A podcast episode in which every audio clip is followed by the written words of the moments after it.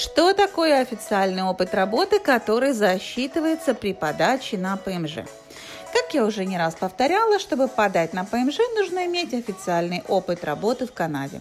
Но в Канаде есть два вида работы с отчислением налогов вашим работодателем ежемесячно, то есть на payroll, и как частный предприниматель, то есть self-employed – Одно от другого по факту ничем не отличается. Вы приходите на работу, отрабатываете рабочий день и так всю неделю.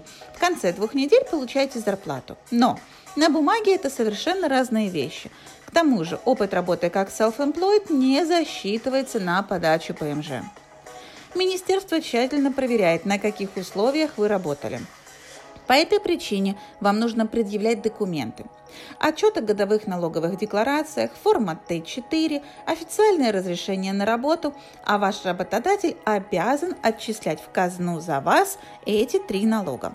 Пенсионный налог, налог на пособие по безработице и налог на зарплату, выплаченную работнику.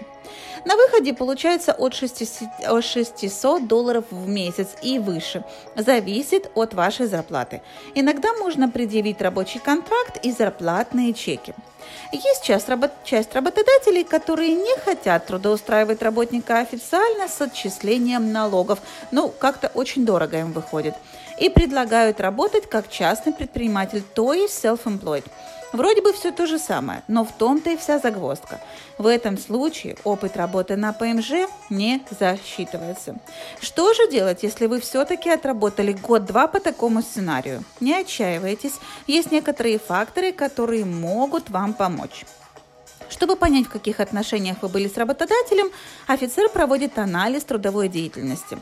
Вы были в трудовых отношениях с работодателем, это employer-employee relationship, или вы предоставляли услуги работодателю, то есть self-employed.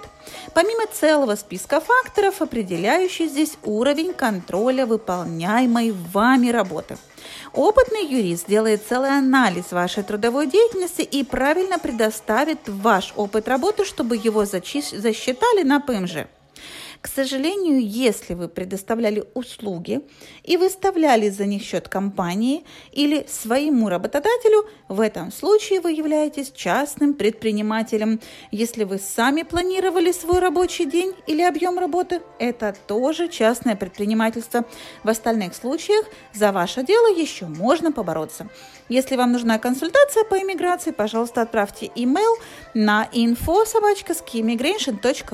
С уважением, Александра Мельникова, юрист по иммиграции в Канаду.